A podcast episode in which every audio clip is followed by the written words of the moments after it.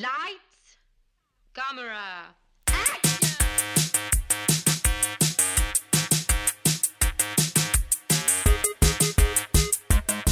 Aujourd'hui à l'émission, la pianiste, un prophète et la bête lumineuse.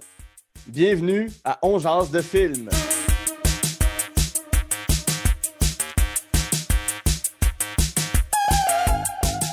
Bonjour à tous, ici Guillaume Saint-Cyr, on jase de film, la formule est simple. Je m'entretiens avec un invité ou une invitée de ses goûts en matière de cinéma. Donc, on passe en revue trois coups de cœur, une déception et un plaisir coupable. Aujourd'hui, je reçois l'humoriste qui a sans doute le moins de filtres au monde. C'est aussi un animateur hors pair. C'est Thomas Levac. Salut Thomas. Salut! Comment tu vas? Très, très bien. C'est une belle présentation. Merci, merci. Euh, Thomas, tu as fait euh, l'École nationale de l'humour comme auteur. Tu as écrit pour euh, plusieurs humoristes. Tu as écrit sur un bye-bye, des séries, des émissions. Euh, on t'a vu à quelques reprises à sous-écoute. Tu as fait euh, une coupe de podcasts euh, depuis ta sortie de l'école. Tu animes aussi le podcast de Thomas Levac et euh, son, son, son petit frère, sa petite sœur, couple ouvert avec ta blonde Stéphanie Sa blonde, sa blonde, disons, la blonde de mon la- podcast. oui, la blonde de ton podcast, effectivement. Effectivement. Euh, dans ce podcast-là, vous parlez énormément de cinéma avec euh, vos invités. Euh, J'ai l'impression que ta blonde et toi, vous êtes des fans de cinéma, que vous êtes des consommateurs de films. Oui, moi j'aime beaucoup plus le cinéma qu'elle. Moi j'aime le cinéma, elle aime, elle, elle aime, elle aime que des films jouent pendant qu'elle est sur son cellulaire. C'est la différence fondamentale entre Steph et moi. Et truc à savoir sur Steph, elle a une mémoire de poisson rouge.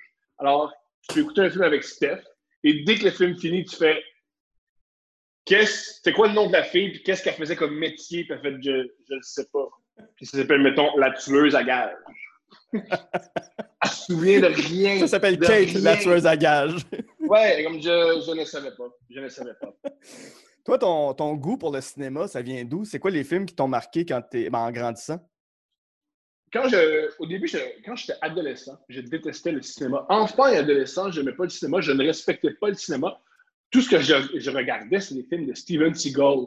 Alors, pour moi, le cinéma, c'était un gars qui rentre dans une pièce avec un regard stoïque et qui bat tout le monde sans bouger ses hanches. Je dis, c'est pas bon le cinéma, c'est une perte de temps. À l'âge de 16 ans, je me suis inscrit à la boîte noire et j'ai lu, j'ai Mm. pas lu, mais j'ai loué le film Full Metal Jacket de Stanley. Kubrick. Ça a brisé ma tête parce que, premièrement, c'est un film qui avait un discours. C'est la première fois que je voyais qu'un film, tu peux exprimer une idée. Deuxièmement, c'était pas. Oui, c'était drôle, mais c'était pas sérieux en même temps. Habituellement, quand j'étais enfant, tout était dans des cases. Mhm. C'est pour ça que j'aime autant les cartoons quand j'étais petit, puis je préférais la télévision, il y avait moins de cases. Exemple, les Simpsons, qu'est-ce que c'est les Simpsons? C'est pas clair. C'est Ouais. pour adultes, c'est pour enfants, c'est une critique, c'est juste du niaisage, c'est plein de choses en même temps. Je voyais pas ça au cinéma. Tu chantais que un film d'Adam Sandler, c'est Adam Sandler avec une voix bizarre qui a un métier bizarre pendant un an et demi. Je Mm. dis rien d'autre. Un film sérieux, c'est sérieux, c'est jamais drôle. Tout le monde est sérieux. Tu sais, le, le facteur avec Kevin Costner, c'est très, très, très sérieux. Il est un facteur, c'est très grave. C'est la première fois que je tombais sur un film qui avait tout ensemble. C'est très, c'est hilarant. Ouais. Motor Jacket. Ouais. C'est une, c'est une leçon de comédie. Si Ouais, tu réalises que tu écris une comédie, regarde Full Jacket, il y a une leçon de comédie exceptionnelle. Le personnage du, euh, Du lieutenant? du de l'armée, le lieutenant, Ouais. lieutenant Hartman, il est génial. C'est un des personnages les plus drôles qu'il y a jamais de l'histoire du cinéma. Mais en même temps, c'est percutant, c'est troublant, et c'est ce qui fait que les films, c'est ce qui fait que je suis tombé en amour avec le cinéma. Mm. C'est- jamais à quoi t'attendre. Exemple, ce que j'aimais pas des, surtout des comédies américaines. Exemple, c'est une comédie, fait que tu ris. C'est- Là, faut que tu ris, puis il y a une pression, puis tu ris pas Ouais. vraiment. Ce qui est le fun, mettons, avec un film comme Full Metal Jacket ou les films dont on va parler, parce que je trouve tous les films que j'ai choisis, je les trouve drôles. Le rire te surprend. Ouais. C'est un film sérieux, c'est un film sur à quel point c'est un film sur la déshumanisation de l'armée, Mhm. mais tu ris. C'est très particulier. Tu te sens coupable de rire. Des fois, tu t'éclates de rire parce que tu veux te protéger d'un truc trop grave que tu vois à l'écran. Et ça m'a m'a ouvert l'esprit. Ah, c'est ça. Parce que dans la vie, c'est ça l'humour. Généralement, on rit quand on veut, mettons, euh, désamorcer une situation. Mhm. Ce que ces films-là font. plutôt que Adam Sandler qui, hey, je joue au golf de manière weird. Je comprends Adam Sandler, mais après une demi-heure, on est tanné, on a compris. Ça va faire un court-métrage, mon amour. ouais, c'est le même rapport, mettons, avec euh, No Country for Old Men. Que la première fois que je l'ai vu, j'étais comme, oh mon Dieu, c'est sérieux, c'est rough. Deuxième, troisième fois que je l'ai vu, je riais du début à la fin. Je trouvais ça hilarant comme film. Le, le personnage, pas principal, mais disons le personnage dont on se rappelle tous. Le... Anton, ouais, lui. Chigurh. qui est joué par Javier Bardem. Javier Bardem, c'est un être hilarant. Il est très, très drôle, cet acteur. Cet homme est très, très comique. Mhm. Et les frères Cohen sont comiques, je veux dire, à chaque- euh, François Le Tourneau et Jean-François Rivard, euh, deux génies, à mon avis, de la comédie au, au Québec, ben, ils s'inspirent ouvertement des Cohen Ouais. pour faire leur comédie. Totalement. On va Je pense, à moins que Oui, s'ils entendent ça, sergents. Je pense qu'ils ils aiment bien ces, ces, ces je pense, deux frères. je pense bien que oui. Je pense bien que oui. là. Il y avait, il y avait assez de référents à Fargo dans Série Noire pour que, pour que ça se voit que ce soit des, des, des mentors. Ah, génial, comme quoi? Ah, ben l'hiver. Ouais, ben, en- entre autres l'hiver, mais même la musique, euh, ça se reflétait des fois dans, dans- dans- dans certains plans, dans certaines situations. Tu sais, euh, euh, c'est le personnage de Denis qui ressemble beaucoup, dans, pas, pas dans ses traits, mais dans ses manières à, à Jerry Lundegaard, euh, qui est tout le temps dépassé par tout. Mais en tout cas, c'est mon observation. Peut-être que les gars feraient non, non, tu te Mhm. trompes, puis t'es un cave, là, mais. mon observation, je voyais quand même beaucoup de clins d'œil à un truc style Fargo dans ce film-là. Très, très cool. Ouais. Fait qu'on va, on va rentrer dans ta liste avec euh, le premier film, La pianiste 2001 de Michael Haneke, qui met en vedette Isabelle Huppert, Benoît Magimel, Annie Girardot, euh, dans, les, dans les rôles d'Erika, Walter et, et- et la mère de- d'Erika. Ça raconte quoi, La pianiste? La pianiste, c'est exceptionnel. La pianiste, c'est l'histoire d'une femme extrêmement réservée, Ouais. disons coincée, qui est une prof de piano dans un conservatoire à Vienne. Les premières minutes, tu suis une femme. Le film commence! Elle rentre, elle rentre chez elle et elle frappe sa mère. Ça commence comme ça. C'est une femme qui rentre chez elle. c'est une femme entre 30 et 40 ans. C'est pas clair parce que c'est Isabelle Huppert. Elle se chicane avec sa mère et elle la frappe. Coupé à, tu vois le quotidien d'une femme qui est extrêmement euh, incisive, coincée, très. Il n'y a, pas de niaisage. On la suit dans son quotidien. Euh, au début, tu sais pas trop ce que tu regardes. C'est juste une femme dans un conservatoire très caustique. Là, soudainement, le film bascule. Que tu réalises que cette femme très coincée, elle est adepte de paraphilie, de masochisme, Ouais. de sadomasochisme et d'automutilation. Elle rentre, le film bascule quand elle rentre. On suit la femme parce que pendant quelques minutes, on la suit dans son quotidien. Et même dans son quotidien, elle rentre dans un peep show. Ouais. Ce qu'elle aime, c'est un peep show, un truc où on achète, à l'époque, on achète des vidéos pornographiques. Tu peux mettre dans une pièce, te regarder, regarder un film et se masturber. Elle elle rentre dans une pièce, elle met un film pornographique et elle respire les mouchoirs pleins de sperme des hommes qui sont passés derrière elle. Ouais. Tu vois ça et là, tu fais Wow, c'est qui cette femme-là? Je suis plus clair! Qu'est-ce qui se passe?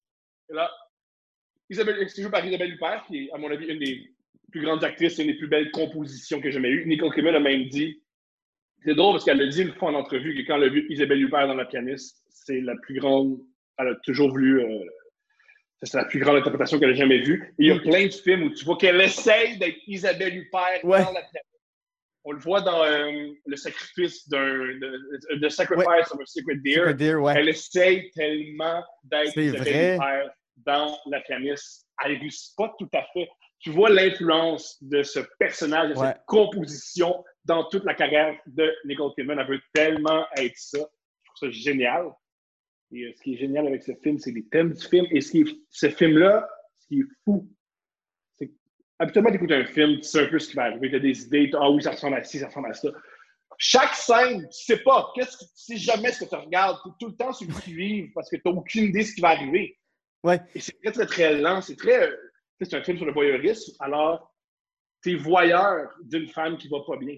Tu Ouais. te mets dans la position du voyeur. Par exemple, tu suis cette femme-là qui, pour une raison obscure, elle suit ses élèves au cinéparc. Ouais.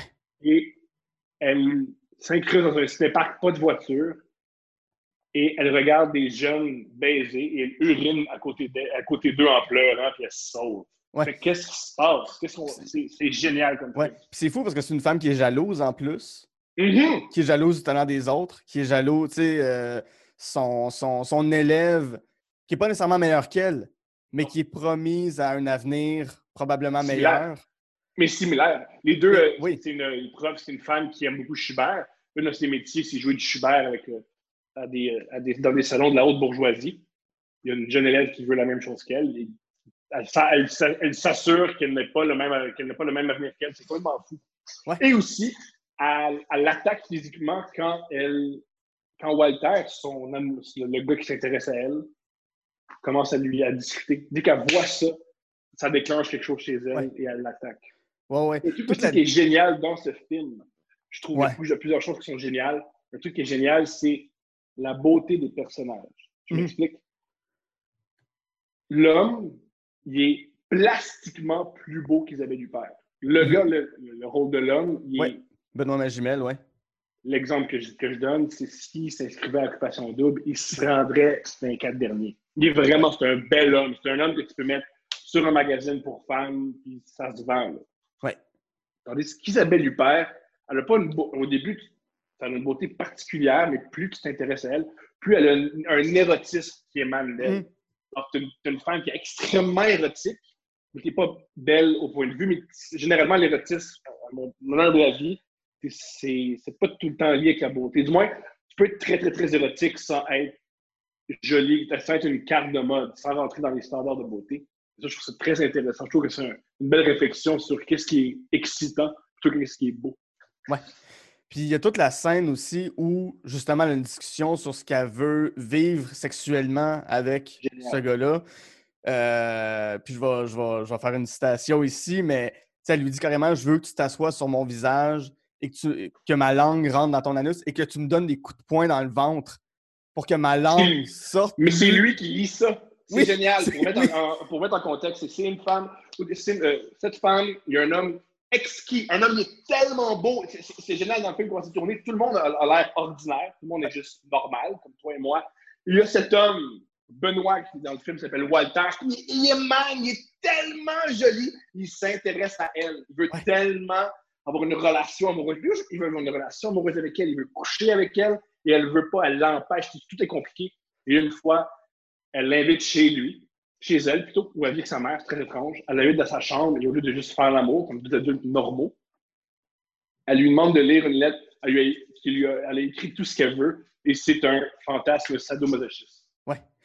Je me demandais, toi, plus personnellement, euh, puis t'en parles beaucoup euh, dans tes podcasts, ça, mais ton, ton, ta découverte de la, de la pornographie, de la perversion, ta, ta découverte de ces univers-là, ça s'est manifesté comment chez vous, si euh, c'est pas trop indiscret? Euh, très jeune. Ben moi, très, mon père est sexologue. Mon père a une formation de sexologue, il n'est pas sexologue. Il étudie en section, mais il a fait autre chose dans la vie. C'est-à-dire qu'il prend ce- il a pris ce diplôme-là, il a fait plus du travail, du travail social. La sexualité, ça a toujours fait partie de ma maison, on a toujours discuté. Euh, alors, moi, très, très jeune, j'ai été exposé à la sexualité extrêmement jeune. Mhm. Alors, très jeune. Sinon, beaucoup Internet. J'ai un ordinateur dans ma chambre à partir de l'âge de 12 ans. Et dès que tu as un ordinateur, dès que tu es une jeune personne qui a 12 ans, qui a un ordinateur, qui peut fermer sa porte, tu regardes des gens tout nus se caresser. Je crois que c'est tout à fait légitime. Alors, c'est comme ça. Je me suis jamais, jamais aimé le sadomasochisme. Jamais aimé les pratiques sexuelles qui sont mis, mis de l'avant dans ce film-là. Par contre, il y a un truc qui est génial dans ce film-là. C'est euh, Slava Zizek, un philosophe qui, Ouais. ah, lui aussi, on- il y a des films, de- on jase de films. Lui, c'est l'idéologie derrière les films. qui Ah, j'adore ça. Je suis tellement content qu'on aille là. Et selon lui, le message, un des messages du film, c'est il ne faut pas réaliser que c'est fantasme. Ouais, c'est ça, la mal. fin du film. À la fin du film, Isabelle Huppert, son fantasme est réalisé. Walter enferme sa mère, il la bat et il la viole. Il y a un viol dans le film. Mhm. Tu veux pas, dans les séries troupes, tu veux pas voir ça. Il y a un viol très violent dans le film. Et elles ne sont pas comblées. Ouais. Une des notions du film, c'est nos, nos fantasmes doivent rester nos fantasmes. Et on veut pas vraiment ce qu'on veut. Tu as mentionné Slavoj Žižek. Qu'est-ce que t'aimes? Parce que tu es le premier humoriste euh, que j'entends parler de ce philosophe-là. Je pensais que j'étais tout seul à, à- à triper dans mon coin sur Pervert's Guide to Ideology, puis sur euh, sur ses livres, ses ex-jokes, des affaires de même. Qu'est-ce que tu aimes de, de, de Slavoj Žižek? On va faire une petite parenthèse avec ça. Qu'est-ce que j'aime de ça? Un, j'aime de quoi, de quoi il a l'air. C'est un homme qui a l'air complètement coqué. Euh, j'aime qu'il est punché. Il répète souvent, quand tu l'écoutes beaucoup et que tu le lis beaucoup, il répète les mêmes blagues. Il est très, très punché. C'est un homme qui a une, une réflexion très, très, très intéressante. Il, il, voit la société de manière très amusante. C'est un, marxiste, mais il rit beaucoup, beaucoup de la gauche. Il se moque de la droite. C'est un homme qui décide de mettre dans une case. Euh, même s'il se répète, même s'il se répète, c'est jamais ce qu'il va dire d'une situation. Alors, mm. quand il s'intéresse, mettons, à, euh, je pense que c'est la, jeune, la jeune Suédoise de 16 ans qui écrit un mouvement pour l'environnement, ou quand il parle du mouvement MeToo, il est toujours original parce que tu il n'est pas dans une case. C'est pas le gars ah, tu sais, qui va dire ça parce que son groupe pense comme ça, alors il répète ce que son groupe pense. Vraiment pas. Ce qui est cool de Slavoj Zizek, comme les bons artistes, ils sont libres de penser ce qu'ils veulent. Des fois, ce que j'aime pas dans, les, dans nos médias, c'est quand une personne prend la parole, tu sais ce qu'elle va dire. Mm. De, quoi ils ont l'air. Ah, hey, cheveux mauves, ça c'est son opinion. Ah, regarde-le, il y a une chemise à moitié ouverte, il est entrepreneur. Voici ce qu'il va dire. Il y a des, euh, je trouve que les, médias en ce moment, partout en Amérique du Nord, du moins, c'est un peu comme la lutte. Tu sais ce que les gens vont dire, c'est très rassurant. Il, est différent. Tout à fait, tout à fait. Je suis, profondément d'accord avec ça. Euh, on va passer à ton deuxième film qui est Un prophète de Jean Caudiard. Qu'est-ce que j'allais dire à propos de la pianiste que je voulais dire? Il y a oui, oui, que je voulais dire à, propos de la pianiste que je trouve génial. Euh, ça, je l'ai dit, ça, je l'ai dit, ça, je l'ai dit. Ah! Un truc aussi qui est, qui est très agréable du film. Un, je ne sais pas si c'est fait exprès, c'est juste moi qui invente ça. Des fois, j'invente des affaires. ça reste, c'est le film, le, personnage principal, c'est une musicienne. Le personnage, Tout le monde est musicien dans le film. Et je trouve que c'est construit comme une musique. C'est-à-dire qu'au tout début, il y a un gros coup. Wow! Ça te saisit. Ensuite, il y a une, ça, ça, il y a une construction, construction, construction. Ça monte, ça monte, ça monte. Il y a, il y a une explosion et vers la fin, ça descend un peu. Et comme une musique, il n'y a pas de fin. Hmm. La fin de la pianiste, n'est pas super claire, parce qu'ils font des films de Michael Haneke. Ils, ils vendent de dire Moi, je ne réponds, je ne réponds pas à des questions, je pose des questions. C'est ce que je fais dans mes films. Je ne sais rien, mais j'aime poser des questions. C'est le rôle de l'artiste. C'est ce que j'aime. Je pense que, je sais pas si c'est fait exprès, mais c'est fait exactement comme une mélodie. Oui. Juste, revenir sur Michael Haneke, je pense que c'est un des rares réalisateurs qui n'a pas un, un, vraiment mauvais film à sa carte. Mm-hmm. C'est tous des bons films. Le gars a gagné coup sur coup deux palmes d'or à Cannes euh, avec euh, euh, Le ruban blanc et Amour. Ceux qui ne connaissent pas, parmi les auditeurs et les auditrices, Michael Haneke, il est à découvrir. Il n'y a, a, pas un de ses films qui va vous laisser indifférent. Non, tu ne te trompes pas. Non, non, c'est ça. C'est, ça peut être lent, ça peut faire peur même. je pense que Caché, ça fait extrêmement peur comme film, même si mm-hmm. c'est tout le temps Funny Games, le film dont tout le monde parle de Monica Haneke, c'est Funny Games. Oui. Ouvertement, il a dit, il trouvait ça bizarre, les films d'action. Il s'est dit, ben, pourquoi les gens se déplacent au cinéma pour voir de la violence? Alors moi, je vais leur offrir un film violent pendant une heure et demie. C'est que de la violence pendant une heure et demie. Ouais. Ouais. Euh, donc, ton, ton euh, deuxième film, Un prophète de Jacques Audiard, qui met en vedette Tahar Rahim et Niels Arestrup. Euh, c'est quoi, quoi un prophète? C'est quoi ce film-là? En fait, c'est génial. C'est la question suivante. C'est comment je survivrais en prison? Ouais. Six mois, on, six mois, on en prison. Comment je survivrais? L'histoire est géniale. C'est l'histoire d'un jeune homme qui s'appelle Malik qui est en prison. On ne sait pas pourquoi.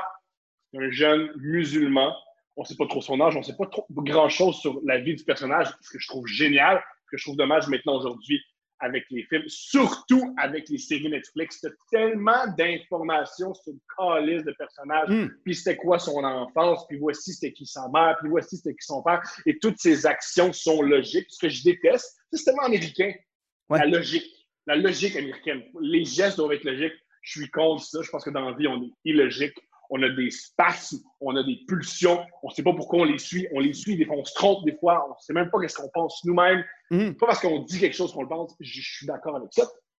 Et il y a rien que je trouve le plus fatigant quand on me dit Tu te contredis, Thomas, j'ai envie de crier, bien sûr que je me contredis, Chris. Ouais. Ce que j'aime de ce film-là, c'est un personnage, on ne sait pas c'est qui, il est en prison et c'est un homme qui doit survivre en prison.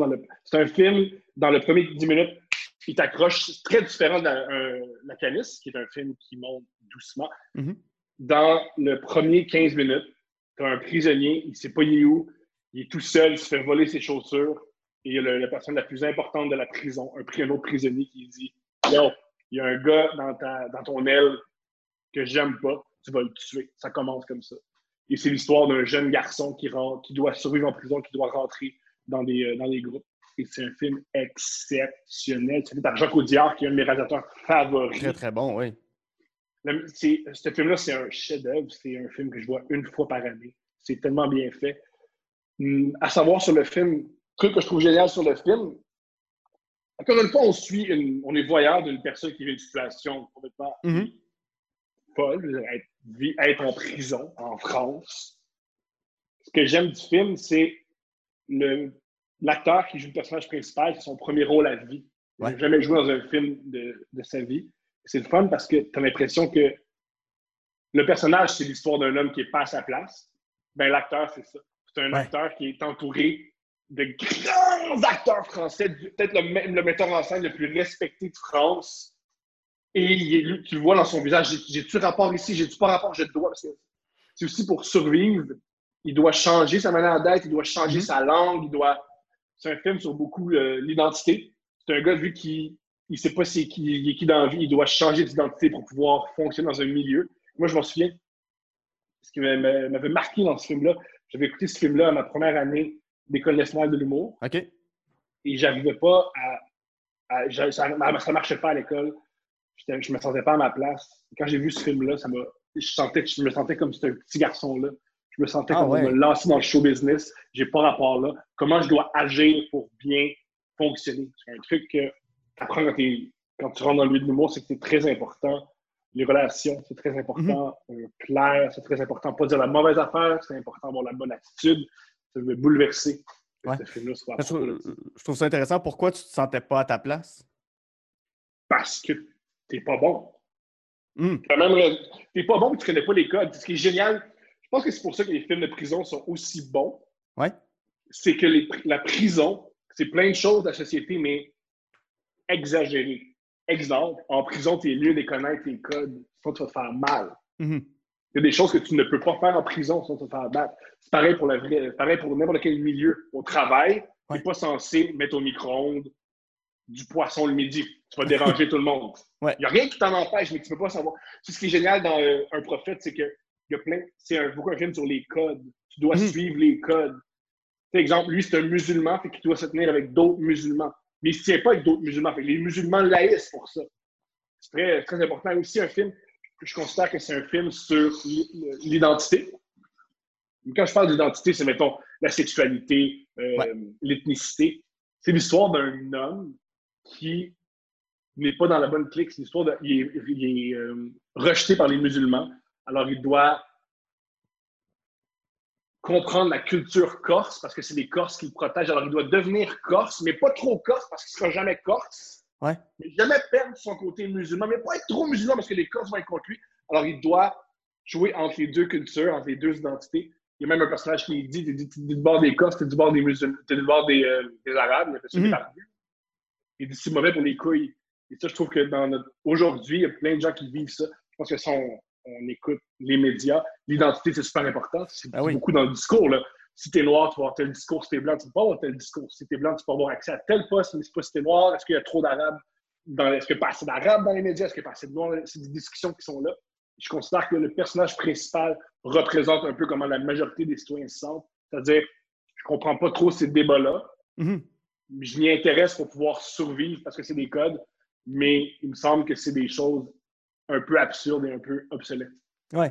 Puis je, je t'entends, tu sais, j'ai l'impression que le- de ce que tu dis sur, euh, sur se sentir euh, représenté, tout ça, j'ai l'impression qu'à force de pas se sentir représenté pour certains, ben, tu finis par verser dans, dans, dans, tout- dans toutes sortes de, de groupes. Ben, tu sais, euh, c'est ce qui pourrait expliquer un peu tout ce qui est mouvement anti-masque en ce moment. De, tu te sens tellement plus représenté par rien que tu fais ouais, n'importe quelle théorie, je vais l'accepter parce que ces gens-là m'acceptent comme je suis. Ou non, moi je vois plus. Ce que j'aime du film, c'est que c'est vraiment un film. Je pense que c'est un homme qui aime beaucoup Hitchcock. Ouais. Hitchcock, la grande majorité de ses films, c'est une personne normale. C'est Mhm. le, le- l'homme- une personne commune. C'est une personne commune qui vit quelque chose, qui vit quelque chose de bouleversant. Exemple, psychose. Psycho, c'est l'histoire d'une employée, elle vole de l'argent, elle vit quelque chose de, de, de, gros, là, elle se fait tuer. C'est tout le temps une petite personne qui vit quelque chose de. C'est pareil pour Malik, c'est une personne, c'est un citoyen normal. Mhm. Là, il, il, a la situation la plus absurde de tous les temps. Il rentre en prison, il doit tuer un homme et il doit rentrer dans une gang, dans, un, dans une opération criminelle corse. Yeah! Je pense que, mettons, vient au masque. Comment les gens se sentent par rapport au masque? Les gens ne sont pas anti-masque et les gens ne sont pas pro-masque. Les gens Mhm. sont qu'est-ce que je dois faire pour ne pas déranger personne? Ouais. Qu'est-ce que je fais? Est-ce que je dois je vais mettre un masque pour me faire déranger, mais d'un autre côté, je sais bien que c'est juste un masque, c'est pas ça qui va arrêter une pandémie, mais d'un autre côté, pas mettre de masque, ça va quand même, ça a des conséquences. Je crois que c'est génial. C'est ce que j'aime de ce film-là. C'est une personne commune, c'est une personne au centre. Et je pense que dans nos médias, je répète toujours médias parce qu'il y a beaucoup de médias ces jours-ci, il y a très peu de personnes communes, il y a juste des extrêmes. Ouais. T'es anti-masque ou ta photo de profil, t'as un masque. Il n'y a Mhm. pas de ça me gosse porter un masque. Je sais pas si ça aide vraiment. Mais bien sûr que je vais en porter un parce que les, les scientifiques me disent de le faire. Ouais. C'est la chose à faire. Il y a très peu de ce discours-là. Il y a très peu de neutralité, très peu de personnes au centre. Et Vraiment. Malik, il est vraiment, c'est vraiment, vraiment le personnage, il est au centre, il est au centre. Il est au centre des Arabes, il est au centre des Corses, il est au centre. Il n'est pas vraiment criminel, il n'est pas vraiment non plus. Il y a, pas un- il y a quand même un dossier, tu sais, euh, un dossier criminel, alors c'est génial. Ouais. Et aussi un truc que je. vas-y. Euh, ben en fait, non, non, non, non, vas-y, vas-y, finis ta pensée. Un autre truc que j'adore du film, mais ça c'est très, très, très, très, très personnel. Le mon personnage favori, c'est un homme qui s'appelle, ça sera pas super long, c'est un homme qui s'appelle Roulement de tambour. Oui, Jordi le Gitan. Jordi le Gitan qui est joué par Re- Reda Kateb, qui, euh, je pense qu'il joue un blanc plus qu'autre chose. Il joue le junkie. Il y a un truc qui est génial. Comment il, il introduit ce personnage-là, c'est qu'il va voir Malik dans la cour de prison. Il est très, très proche de lui. Il fume une cigarette, puis il explique le film porno qu'il a vu. Il explique une scène, puis il est très gêné. Je trouve que c'est une- ça montre bien la relation que j'ai avec mes amis maghrébins. C'est-à-dire que ils me trouvent tout très, très, très dégueulasse de parler autant de ma sexualité et d'avoir aucun filtre, mais ils haïssent pas ça. c'est ce qu'ils aiment le plus chez moi. Ma relation avec Adib, c'est ça. Comme, Tom, tu parles beaucoup de sexe de votre côté. C'est cool de parler de sexe, c'est cool que tu sois à l'aise avec ça. Puis je trouve que c'est une belle relation. Et je trouve que c'est le personnage le plus intéressant. C'est Jordi le gitan qui est son ami avec qui il vend de l'héroïne. Ouais. Puis t'as-tu toi-même l'impression d'être devenu un, un- un personnage commun ou euh, tu sais, par rapport à ce que tu étais à l'école de l'humour euh, où tu fais sentir un certain Ah, rejet, je suis Jordi le gitan, c'est sûr. Je suis Jordi le gitan. Je suis le toxicomane très bizarre qui, oh oui, j'ai- j'aime j'aime beaucoup Jordi le gitan. Je suis pas Malik, je suis pas le, le- euh, à la tête d'une ac- d'une activité terroriste. OK. Pas C'est- terroriste, c'est- une activité criminelle, excuse-moi. Criminelle, pardonne-moi. Ouais. Euh, ton troisième coup de cœur. Ah, qu'est-ce que j'allais. euh, ma scène Oui. favorite du film. Oui, Parce qu'il y a un personnage dont on n'a pas parlé, c'est le personnage de Luciani, qui est, mettons, le, entre guillemets, le- l'antagoniste du film. C'est-à-dire que le- à la tête de. À la tête de. À la tête de l'organisation criminelle corse, il y a un gars qui s'appelle Luciani, qui est joué par un super comédien. Et c'est un personnage, disons-le, froidement méchant. Et c'est un des meilleurs méchants qu'il n'y a pas. Il y a une scène exceptionnelle, puis ça montre à quel point c'est ça la méchanceté. Il réussit à faire mal à Malik avec une cuillère. Wow. Il est tout doux avec lui, il est gentil, puis il prend tout ce que sur la table, c'est une cuillère, puis il réussit à le dominer avec une cuillère. Il me dit c'est ça le pouvoir. Tu peux mettre quelqu'un à terre avec une cuillère. Il dit quelque chose de génial. Comment c'est filmé? C'est filmé à la. Tu, il vient mettre sa cuillère dans l'œil de Malik. Mhm. Ça coupe, et tu vois le, tu- la caméra est de- du point de vue à Malik. Fait que t'es Malik. Tu vois mal. Il y a un œil fermé. Puis il dit en pleine face tu peux pas, tu peux pas agir comme tu veux dans la prison parce que quand les gens ils te revoient, toi, ils te voient moi. Mm. Le Lui de partout sur ta gueule, puis il dit si tu rêves, c'est à cause de moi. Si tu penses, c'est à cause de moi. Si tu bouffes, si tu, si tu vis, c'est grâce à cause de moi. Puis je trouve ça tellement génial. Ça montre, c'est ça le. Puis je trouve qu'on L'espèce d'emprise qu'il peut avoir. pas juste une emprise, c'est on est très, très, très dépendant de nos patrons. On est très dépendant des gens au-dessus de nous. Et ça, c'est quelque chose qu'on vit beaucoup quelque chose qui est très. C'est même une, critique de la vie. on, peut, extrapoler ça à nos relations avec nos parents, on peut extrapoler ça à nos relations avec nos collègues. Moi, en plus, j'étais auteur, je chantais ça. Je chantais mhm. que, ah, moi, je suis rien, moi, dans le fond, moi, je suis Mariana, moi, dans le fond, moi, je suis Catherine, fuck! J'ai pas vraiment d'identité qui je suis, je trouve que dans le personnage de Malik, je dis la même chose. C'est-à-dire, Malik, au début, c'est il est au service des autres et tranquillement, pas vite, il développe quelque chose. C'est ce que j'ai fait dans ma vie. Tu sais. Longtemps, je suis au service des autres. Ouais. Mais, mais, juste mentionner qu'il n'y a, personne qui a mis cuillère dans, dans, dans l'œil. ni, ni Mariana, ni Catherine Levac, ni euh, personne. je, je, vois très mal Catherine Levac essayer de te mettre une cuillère dans l'œil. Il dit si tu penses à cause de moi, si tu rêves à cause de moi, mais Catherine, partout sur ta gueule. Non, mais tu sais, on déconne, mais tu sais, moi, longtemps, les gens pensaient que j'étais le frère de Catherine Levac. Encore aujourd'hui, si je monte sur scène, je dois mentionner, je ne suis pas le frère de Catherine Levac, sinon les gens n'écoutent pas vraiment. Mm. Alors, j'ai, ça m'a frappé cette scène-là. J'ai vécu cette scène-là. J'ai vécu. Quand il dit, il y a des chianis partout sur ta gueule, comprends ça. Je sais c'est quoi ça.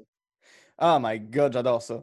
Euh, donc, ton troisième film, La Bête lumineuse, euh, film de 1982, réalisé magnifiquement. C'est un super documentaire par Pierre Perrault qui met en, vedette euh, deux profs de cégep, Stéphane Albert Boulet et Bernard Lheureux. disclaimer, Stéphane Albert Boulet m'a enseigné au cégep. Donc, je suis très, très, très impartial par rapport à mon appréciation de La Bête lumineuse, mais ça reste un de mes documentaires favoris, un des, plus grands films québécois faits. ton, ton, rapport à La Bête Lumineuse, c'est quoi ce film-là, La Bête Lumineuse? Euh, juste avant, La Bête Lumineuse, c'est le film québécois qui m'a plus fait rire de l'histoire du cinéma. C'est hilarant comme film. Et ça se veut hilarant. Ça se veut drôle. pas juste drôle, on rit du film parce qu'il est ridicule. Le film se veut comique. On rit de ces hommes-là. C'est quoi La Bête Lumineuse? C'est extrêmement simple c'est un prof de cégep citadin qui décide d'aller dans le bois avec des gars de shop.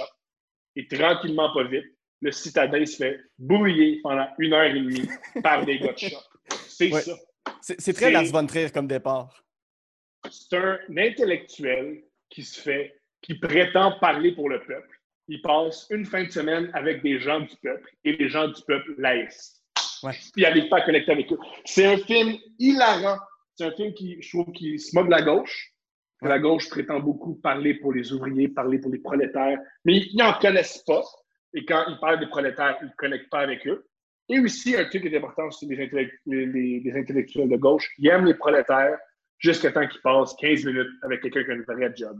Dès qu'ils hmm. passent 15 minutes avec quelqu'un qui a un vrai job, ils font Pardon Ils font des fois des jokes sur les femmes. Ben voyons, euh, pardon, ils sacrent Pardon, ils se coupent la parole. Pardon, ils lisent pas. Comment ça, ils lisent pas? je trouve ça génial. Je trouve que c'est une belle. Tu vois, au début du film, il se prépare comme un homme de peuple. Un homme, moi, je suis. Il euh, faut tous partager. Il faut que les, les prolétaires soient au sommet de la société. Il n'est pas capable de connecter avec eux. Il ne connaît pas. Il parle pour des gens qu'il ne connaît pas. Je trouve ça génial. C'est un, un, autre gars qui est en perte de code, comme dans le prophète. C'est un, un gars qui, qui, se sort de son aquarium. C'est un, un, poisson sorti de son aquarium qui est, qui est, qui est déboussolé. Mais ce qui, est intéressant, c'est que son, son, lien avec ces gars-là, c'est Bernard. Puis mm-hmm. Bernard, c'est celui qui a, qui a, l'énorme moustache dans laquelle on a envie de se perdre. euh, Bernard est aussi prof de cégep. C'est juste que lui est capable de faire le pont constant entre les deux mondes. Oui. Euh, c'est ce qui est intéressant. C'est des amis depuis l'enfance, euh, Stéphane et, Bernard. Parle-moi de Clou comme prof qui était comment? Moi, je l'ai trouvé génial. En partant, quelqu'un qui me fait découvrir Citizen Kane, es une personne géniale à mes yeux. Citizen Kane est un, des, J'ai un plaisir à regarder Citizen Kane, contrairement à tout le monde pour qui c'est un exercice académique. Moi, c'est un plaisir fou que j'ai de me taper Citizen Kane. Ça, c'est jamais compris les gens qui n'aimaient pas Citizen Kane, qui aiment le cinéma, parce que c'est un film particulièrement moderne et américain. Un film, ça va très, très vite. Euh, c'est amusant. Je trouve ça curieux de dire, mettons, je peux comprendre mettons, de Birth, mettons, un film, mettons, citadin, euh, académique, c'est, mettons, de of a Nation. Ah, à ouais, mon avis, euh, comment ça peut. euh, autant n'apporte le vent, c'est quand même trois heures d'un film extrêmement classique et On fait plus Ouais. des films comme ça, puis c'est une bonne affaire. Citizen Kane, ça va vite. Le scénario est génial. Je- quand je Oh, parle oui. du scénario, c'est pas juste c'est comment l'histoire est racontée. Comment? Comment l'histoire est racontée, c'est très moderne. Oui, oui, c'est super moderne. Puis c'est justement, c'est que c'est très drôle. Puis c'est un, un pied de nez que Joseph Mankiewicz et, et- et Orson Welles ont fait à tout ce qui était justement les gros médias américains de William Mhm. Randolph Hearst pour se moquer de ce gars. C'est comme si euh, toi ou, euh, ou- ou quelqu'un d'extrêmement cynique aujourd'hui faisait un film avec un budget limité sur Pierre-Carl Pellado. C'est le même rapport. Puis dépeindre Pierre-Carl Pellado comme un être dépravé et complètement imbécile. C'est Ouais. c'est ça. Et c'est rire de sa vie privée bizarrement. rire de sa femme sur des, des- trucs extrêmement précis comme elle aime les casse-têtes, alors elle va tout le temps faire les casse-têtes. Comment on sait ça? Ben, je te le dirai pas, mais on le sait. Voyons donc. Ouais, c'est ça. Mais bref, comme prof de cégep, écoute, Stéphane, j'ai des, des anecdotes et des, et des anecdotes à pu finir sur ce gars-là.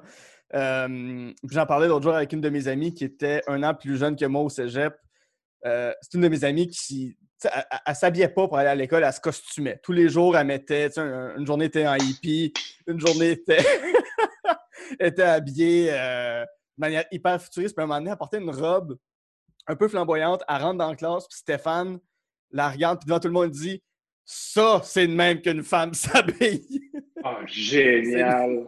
C'est de même, les femmes, que vous devez vous habiller. Comme Catherine, parce qu'elle est belle. Catherine, après ça, elle s'est plus jamais rhabillée de façon flamboyante. Elle a, été, elle a eu trop honte. Mais tu sais, c'était ce genre de gars-là. Euh, Moi, un truc que j'aime, dans- on le voit dans le documentaire, puis aussi, je connais des, des gens qui l'ont eu comme prof, c'est un excentrique. À la base, c'est un excentrique. Les excentriques, ça marche bien dans le monde des arts, ça marche bien dans le monde académique. Ouais. Dans le monde des gens qui travaillent, les excentriques sont mis à leur place en tabarnak. ouais, ouais, ouais. Je le sais, moi, je le vis.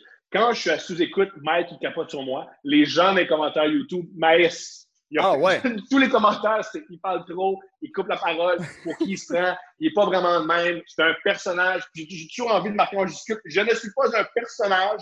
Le personnage, c'est si j'étais calme. Je suis vraiment un gars excité qui crie. Ouais. Mais tu vois, Stéphane, c'était ça. À un moment donné, Stéphane a fait un rant de. Premièrement, il, à un moment donné, il a fumé dans la classe. Génial. juste pour nous montrer c'était quoi la persistance rétinienne. La persistance rétinienne, c'est quand tu as un morceau de lumière, ben, un, un- un point de lumière que tu fais tourner, ça va faire un halo. La perception de ton œil, ça s'appelle la persistance rétinienne. C'était juste pour nous faire apprendre ça, mais lui, il fallait qu'il fume dans sa classe devant tout le monde. Il a Génial. fini par botcher sa cigarette. Il a lancé son paquet en disant Tiens, je t'en veux, je veux plus de toi, cigarette, je me libère de mes chaînes. Mais tu sais, c'est un rant de 10 minutes sur pourquoi la cigarette Aussi- c'était mauvais pour lui. Puis il a fini son génial son- aussi du film, moi je trouve que le film ressemble beaucoup à The Office, parce qu'il faut pas oublier que The Office, c'est une parodie des. euh, C'est un faux documentaire, Ouais. ça c'est un documentaire. Et dans The Office, tu as le personnage principal, un mauvais humoriste. Surtout le Britannique. Ils l'ont un peu perdu dans, Dans la version américaine. dans l'Amérique. Même pas que la version américaine, la joke que tout le monde cite de Michael, c'est That's what she said, c'est une joke poche. Là. Je trouve une fille dit quelque chose de sexuel, tu vois, ou That's what she said? Ben, dans La Bête lumineuse, c'est de la mauvaise poésie. Puis de la mauvaise poésie, c'est hilarant. Parce que c'est un poète, Oui. il insiste tout le temps pour faire de la poésie. Par contre, quand tu chasses un chevreuil, c'est pas le temps de faire de la poésie, c'est le temps de fermer sa gueule. Ouais. C'est pas poétique chasser un chevreuil. C'est- poétique Voilà. de l'extérieur. C'est poétique de l'extérieur. Mais dans les faits, quand tu te retrouves, tu sais, puis j'ai- je me suis jamais retrouvé avec un fusil dans ma vie. Je me suis jamais retrouvé face à un chevreuil que je devais tuer ou, ou- ou pas, ou le stress de peut-être tuer quelque chose ou quelqu'un. Euh, mais c'est c'est zéro de la poésie. C'est pas. Tu sais, de l'extérieur, tu peux filmer ça, que ce soit gracieux. Tu sais, les Sœurs Boulay l'ont fait avec un vidéoclip. Euh, où est-ce que tu les vois pleurer à la fin parce qu'ils ont tué un buck. Mais sur, dans, dans le vidéoclip, c'est super bien rendu, c'est beau, puis Mais encore on là, comprend. Mais Ça, on, peut remettre ça en question. C'est-tu vraiment poétique ou c'est du niaisage comme le, le gars il fait dans le film? C'est ça qui est génial la poésie. C'est que ce qui est aussi génial de la poésie, c'est que tu peux jamais dire à une personne un poème c'est du niaisage parce que tu sais, il vient de se livrer. Ouais. dix minutes plus tard, c'est le fun de prendre quelqu'un par la manche, faire Yo, c'était vraiment pas bon. Faire, oui, c'est pas bon! et le film te permet de faire ça, vu qu'il n'est pas dans la même pièce que toi. Quand il fait un poème, tu peux juste rouler des yeux et faire c'est donc bien pas bon. Ouais. T'es-tu déjà allé dans une Il y a soirée une de poésie? lourdeur avec la poésie. On oublie Ouais. que, si tu fais moi, je suis un poète, c'est lourd, un poète. Un poète, c'est très désagréable. C'est fatigant, quelqu'un qui parle de ses émotions en rimant. Ouais, ouais. Mais, mais t'es-tu déjà, déjà allé dans une soirée de poésie? Malheureusement, non. Je, je te garantis, tu vas, tu vas rire du début à la fin. Parce que c'est toujours une lumière derrière la tête de quelqu'un qui lit un poème, mais vu que la lumière est derrière sa tête, s'il y a un papier, il- voit juste l'ombre de sa tête sur son papier, fait qu'il lit super mal Oh, génial. à chaque fois. Fait qu'il finit toujours par placer son papier trop haut pour essayer de lire, mais c'est impossible à lire. Puis effectivement, c'est c'est beaucoup de la livraison de tes sentiments intérieurs, mais dans des métaphores qu'il y a juste l'auteur ou l'autrice qui peut comprendre. Euh, puis Des moi, fois, les me fait- métaphores, ils veulent rien dire. aussi, aussi. Moi, j'étais allé une fois, puis j'avais fait un, un- un faux poème très drôle. Puis je me suis fait détester parce que c'était pas la soirée pour rire. Ah, on met- je dis ça, mais dans, si dans une soirée d'humour, il y a un humoriste qui est rit des humoristes, c'est pas correct. C'est sûr. Ce n'est pas correct. Un humoriste qui, mettons, qui se moque du genre, qui imite un humoriste, ce n'est pas correct. Et moi, Mm. c'est ce qui me fait le plus rire. Parce que j'adore mon médium. Tu peux t'en moquer, puis je vais très, très bien avec ça. Qu'est-ce que tu trouves dans, dans- dans La Bête Lumineuse? Qu'est-ce que ça t'apporte quand même de regarder ce film-là? La bête lumineuse. je- Euh, La bête lumineuse. OK. Faut voir Pierre Perrault. Il y a un mouvement au Québec. On a inventé une sorte de cinéma Ouais. au Québec. On le mentionne rarement. Ça s'appelle le cinéma vérité. Tu as plus d'éducation que moi en cinéma. Si je me trompe, coupe-moi et euh, rectifie le tir. On a inventé ce qu'on appelle le cinéma vérité. C'est-à-dire que tu filmes un peu ce qui se passe et tu le mets comme ça. C'est du cinéma vérité. Et Perrault, Ouais. c'est un peu le prince Ouais. du cinéma vérité. Et si on transpose 40 ans plus tard, ça fait un peu la télé-réalité. La Oui. bête lumineuse, c'est occupation double. Oui, oui, mais avec des gars de 200 On voit livres et c'est plus. Du monde. Parce que la bête lumineuse, c'est quoi? C'est du monde différent dans un chalet qui se chicane, t'es regardes puis t'es juges. Ben, c'est ça occupation double. C'est des gens dans une place tout seuls puis on les juge. Et comme dans la bête lumineuse, il y a tout le temps un bouc, un bouc émissaire. Hmm, Il y a tout le temps Cette année, c'est un gars qui s'appelle Charles, que tout le monde blastait. ça se peut. Dans le film, c'est. Encore parce qu'il ne comprend pas les codes. Il ne Ouais. comprend pas les codes. Et c'est la, c'est la même chose. Et je trouve ça intéressant. Je trouve que le cinéma vérité, c'est devenu la télé, c'est devenu la télé-réalité. Ouais. Par contre, je veux voir Jay du Temple rentrer dans La Bête Lumineuse, faire comme là, Stéphane, Bernard, qu'est-ce qui se passe de pas correct là? On peut-tu parler? Jay du Temple, on peut même avancer que c'est le gars qui fait de la poésie bizarre. C'est le gars qui trouve de la poésie là où il n'y en a pas. Comme Aussi. tu restes dans l'occupation double, jeune homme. Oui, moi, mes chicks, le linge que je porte, tu restes un animateur de télé-réalité. J'ignore pourquoi tu prétends. Tu restes que c'est une émission où l'objectif, c'est humilier des gens qui n'ont pas de salaire. Ouais. Par contre, il y a une chose euh, dans La Bête Lumineuse qui est, qui est géniale, qui, moi, vient me toucher à chaque fois, entre autres parce que je connais Stéphane, mais euh, il y a une scène dans le film où il est complètement sous. C'est au début, Oui. il est avec ses enfants, puis il dit à sa fille Je t'aime, puis il l'appelle mon amoureuse d'amour, ce qui est très beau comme façon d'appeler son enfant mon amoureuse d'amour. Et quand j'étais euh, à l'université en cinéma, notre prof fait pause à cette scène-là. Il dit ça dans l'histoire du cinéma québécois. C'est la première fois qu'on voit un père dire à son enfant qu'il l'aime. Et Wow! juste ça, ouais. Ouais, ouais. Le cinéma québécois, ça commence dans les années fin 50, là. Fait que ça a pris C'est quasiment. Puis le, le film, quand on parle de- du cinéma québécois, on pense à Aurore l'enfant martyr. Ouais. Et Aurore l'enfant martyr, c'est- ça reste des parents qui battent un enfant. Oui. Mais ça. Même- C'est drôle que tu dis ça parce que même la joke aussi du cinéma québécois, c'est. Mettons, le film, le à mon avis, le meilleur film québécois de tous les, de, de tous les temps, c'est Crazy. Ouais. Crazy, c'est l'histoire d'un jeune homme qui va avoir l'approbation de son père, puis ça prend 2h45, il faut qu'il aille au Maroc. Ouais. ouais, ouais, complètement. C'est génial. Ouais, mais juste ça. Puis tu sais, quand, quand ils quittent pour la chasse, t'as tous les gars, leurs enfants pleurent, puis ils disent Hey, euh, Faites des hommes de vous, les enfants, là. euh, c'est rien qu'une chasse, là. Papa, il est parti, puis c'est correct que papa soit absent. Puis les enfants de Stéphane pleurent, puis pleurent, puis lui, comme Papa, il vous aime, les enfants. Papa, il va revenir. Là. Ce sera pas long, c'est juste deux semaines. Mais papa, il vous aime vraiment beaucoup. Puis il part en char, puis tu le vois qui est un peu. euh, Ah mon Dieu, mes, mes enfants vont me manquer. tu sais. Fait que juste ça, tu fais OK, ce film-là est, est- est- est génial d'avoir montré ça. Est-ce que c'était pour le ridiculiser? Rendu là, ça, je sais pas. Mais que ce soit le premier à l'avoir fait, moi, euh, bravo, bravo. Donner de l'amour à tes génial. enfants, c'est- magnifique. Avais-tu d'autres choses à, à dire sur la bête lumineuse? Non, non. C'est un film très, très, très, très drôle. Et si tu aimes la télé-réalité, tu vas C'est intéressant de regarder le film juste parce que c'est, à mon humble avis, la... le- le- la bête lumineuse a marché pour qu'Occupation Double puisse courir. On- Pierre, Pierre Perrault tourne dans sa tombe en ce moment, mais c'est correct. Non, c'est, euh, à, mon, à mon avis, euh, a- c'est parce que. Occupation double, intéressant si, à mon avis, je, l'écouterais, Occupation double, s'il ne me faisait pas croire que c'était bon. Quand je dis bon, une, c'est pas pas une qualité, pas des qualités cinématographiques.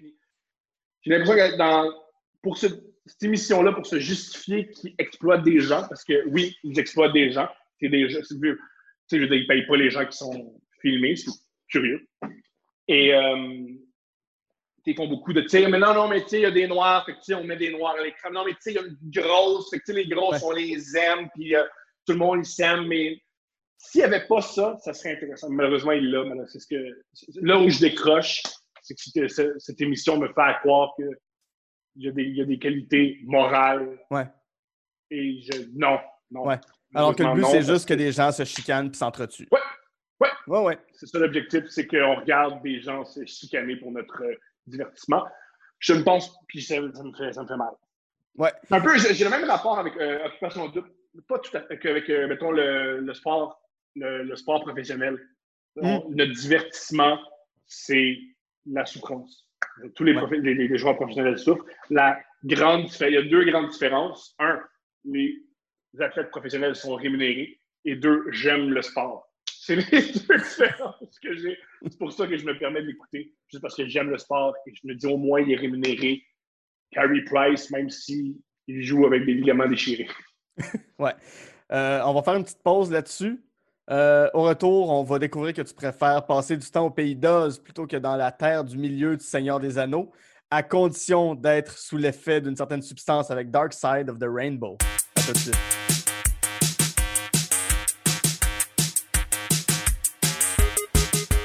J'adore enregistrer On de films. Ça me permet de partager avec vous ma passion première qui est le cinéma et avec des invités formidables.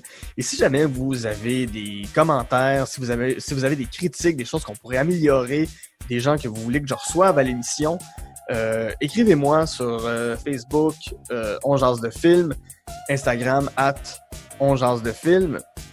Venez me parler, faites-moi vos listes, vos trois coups de cœur, les films que vous détestez, les films qui sont des plaisirs coupants pour vous. Je vais vraiment avoir un plaisir fou à vous lire. Sur ce, je retourne avec mon invité pour Jaser de film. De retour en Jase de film avec mon super invité Thomas Levac, avec qui en première partie j'ai eu beaucoup de plaisir à jaser des films La pianiste, un prophète et La bête lumineuse. Euh, un film que, que tu m'as dit que tu détestais, puis j'ai hâte qu'on entre là-dedans parce que j'ai jamais été capable de regarder plus qu'une demi-heure du premier film de la série. C'est Lord of the Ring, euh, série de 2001-2003 de Peter Jackson qui m'en vedette Ian McKellen, Elijah Wood, Orlando Bloom et Andy Serkis. Euh, ouais, j'ai jamais réussi à embarquer dans ces univers-là. Qu'est-ce qui, qui te rebute? Qu'est-ce que t'aimes pas de Lord of the Rings? J'aimerais commencer en stipulant, c'est important. Peter Jackson, c'est un artiste que j'admire. Tous les artisans du film, je les admire. Ouais. La musique, la lumière, la déco, c'est du grand cinéma. Je, c'est vrai, c'est, c'est indéniable, c'est du grand cinéma. Mais je m'en fous!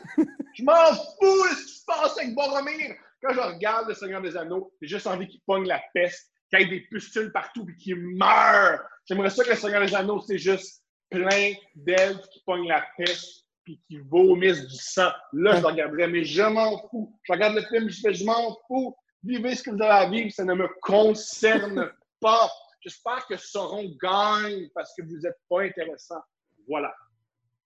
J'écouterais le film Le Seigneur des Anneaux à une seule condition si c'était assumé que c'est un film gay.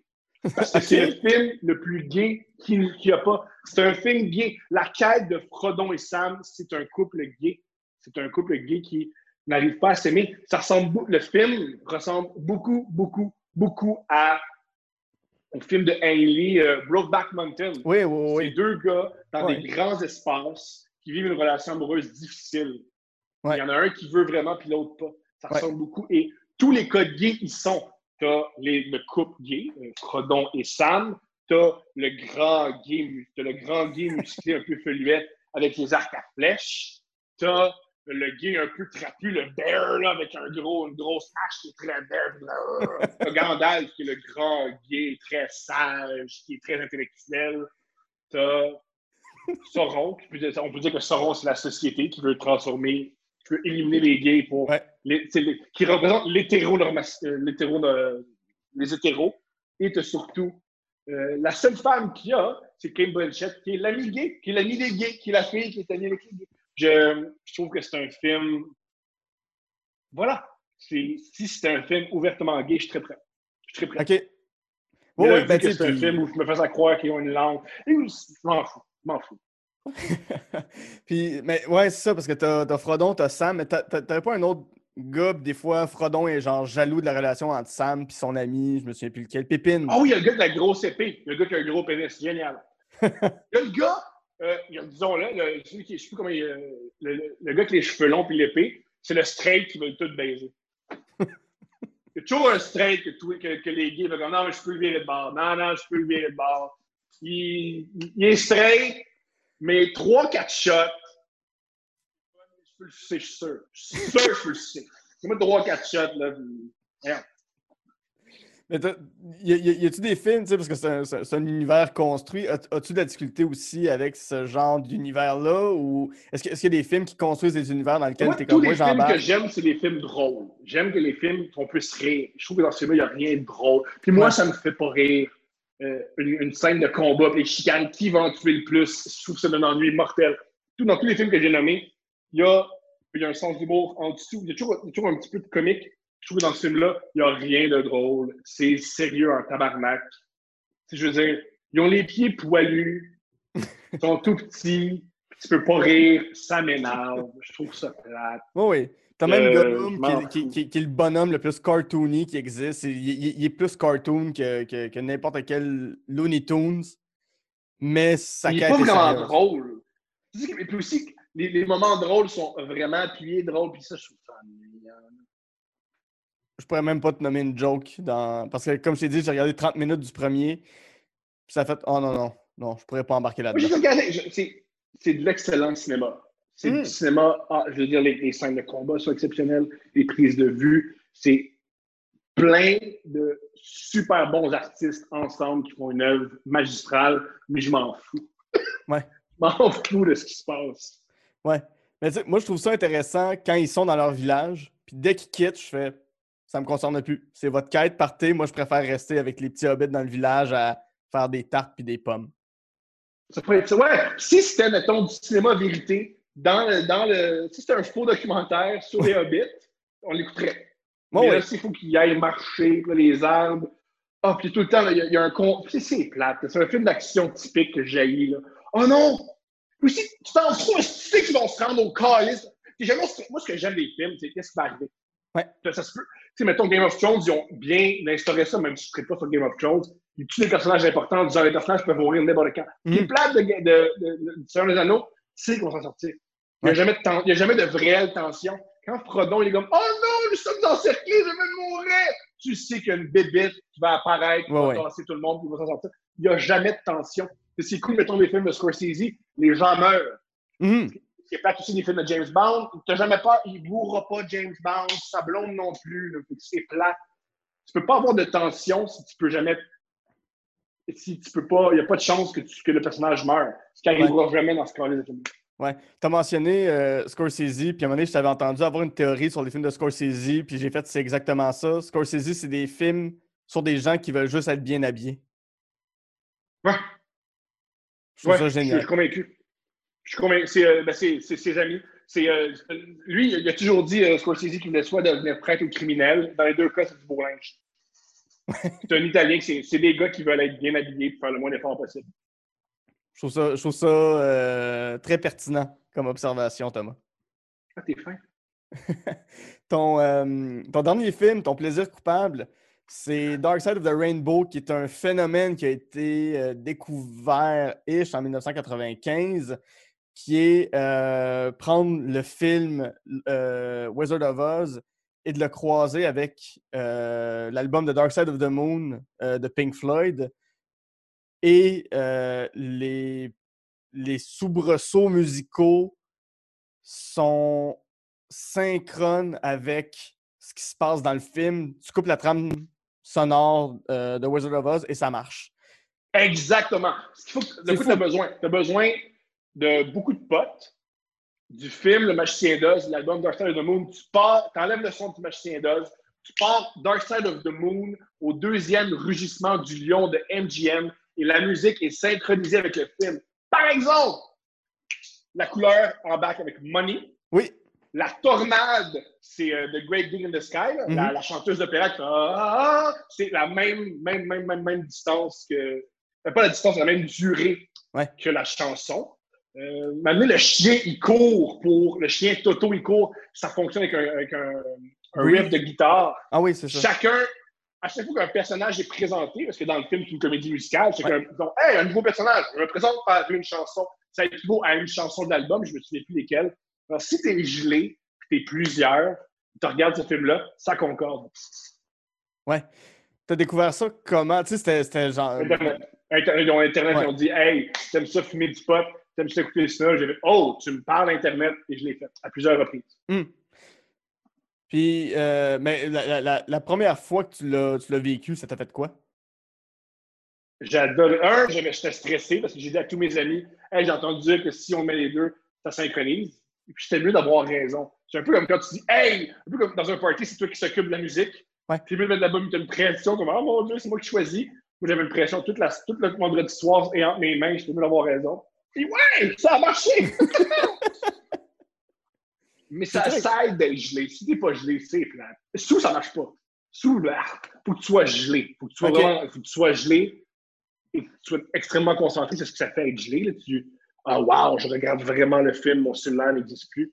Et ça fonctionne. Et moi, je trouve ça hilarant comme expérience. Et J'ai choisi ça comme plaisir coupable parce que moi, en- dans l'art, j'ai pas de plaisir coupable. T'aimes Mhm. ce que t'aimes. Ouais. Pour moi, un plaisir coupable, c'est, mettons, euh, j'aime coucher avec des femmes moins intelligentes que moi. Ça, tu dois sentir coupable. C'est comme comment ça, pour pouvoir avoir une bonne sexualité, pour que la personne soit moins intelligente que toi? Voyons Ouais. donc, c'est il y a une culpabilité avec ça. Et si t'aimes les films des, frères- des, des sœurs Olsen, mais ça, les filles, les films des, des sœurs Olsen, c'est pas Ben grave. oui. C'est pas un. Je crois, je trouve un truc que je trouve euh, plate, c'est qu'on on prend l'art bien trop au sérieux. Hmm. C'est juste de l'art. On peut tous se calmer avec ça. Et Ouais. c'est aussi ce que je reproche à l'occupation double? C'est bien trop sérieux. Oh mon Oh oui. Dieu, c'est pas vrai là, qui change la société. Puis si la société va être changée par occupation double, ben elle va mal, la société.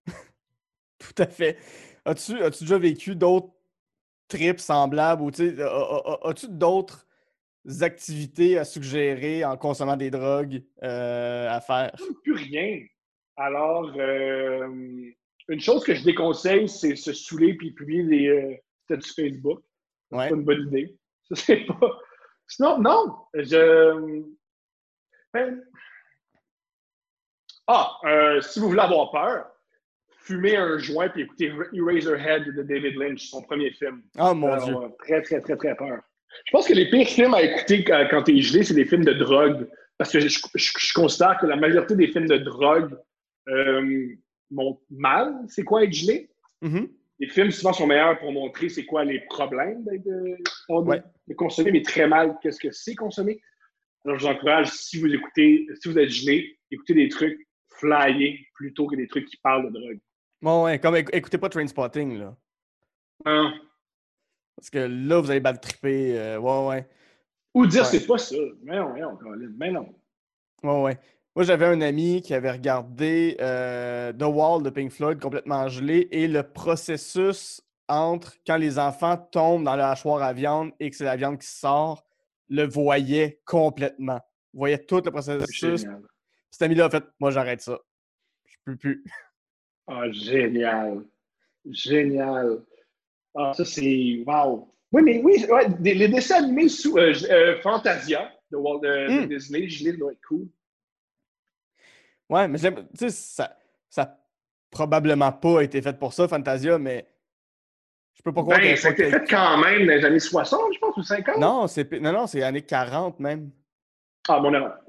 Mais encore là, à cette époque-là, euh, toutes Mais les drogues étaient légales. puis, euh, je pense que ça n'a pas commencé dans ces années-là, la CID. Prob- 40-50. Ça se peut, mais tu sais, c'était l'époque où tu pouvais aller au, au- au- à la pharmacie t'acheter de la cocaïne. Ou juste des, euh, des, des drogues, des, du sirop qui, fait, ouh, qui mélange un peu. là. Oui, c'est ça, c'est ça. Fait que, oui, sûrement qu'il y a des animateurs à Disney qui étaient complètement pétés sur plein d'affaires différentes en même temps. C'est sûr. faut, faut pas oublier que c'est l'époque où être considéré. Mettons, quand un, un artiste est considéré alcoolique dans les années 40, il buvait pour vrai. là. Oui, Faut oublier que dans les années 40 et 50, boire un 16-11 de vodka par jour, c'était, ben, c'est comme ça qu'on évolue dans la société. ouais. Alors, si tu es considéré alcoolique à l'époque, wouh! Ouais, ouais. Euh, ch- Chez Disney, dans les années 30-40, il y avait un club pour les animateurs, euh, ben, pour ceux qui faisaient de l'animation, qui étaient considérés euh, comme les meilleurs, où Walt Disney donnait une clé et en tout temps, il y avait des masseuses puis de l'alcool gratuit. Ouais. Wow! Ça n'a pas vraiment changé, hein, parce que si tu es bon dans un domaine euh, euh, où tu fais beaucoup d'argent, tu as accès à des privilèges. Ouais. Mais il, existe un documentaire euh, qui n'est pas approuvé par Disney, évidemment, mais le rap party, le, bon? le- le- le- le party final de, de Blanche-Neige et les Sept Nains, ça a été une orgie.